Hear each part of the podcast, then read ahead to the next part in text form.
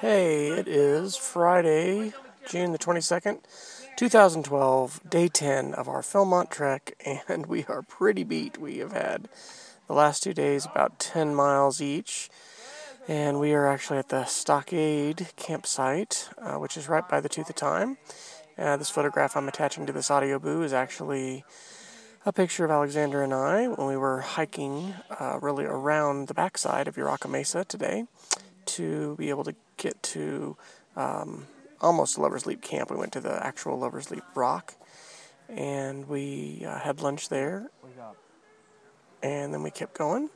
We we actually got here about probably one o'clock, so we had a long afternoon to just kind of burn, and it was really hot. And um, basically, we just laid around, and the boys played a lot of cards, and um, just kind of daydreamed and took it easy. Um, unfortunately, we've as we're coming from the south, it'd be there's it's really not that natural to end up coming down Tooth Ridge and coming into camp, it's sort of the classic way to return.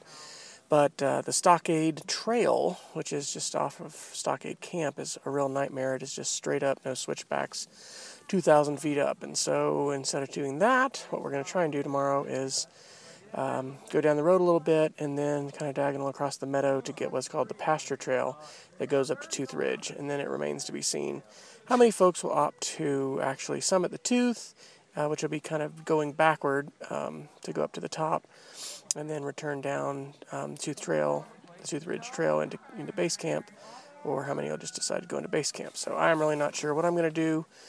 Um, I'm definitely pretty beat.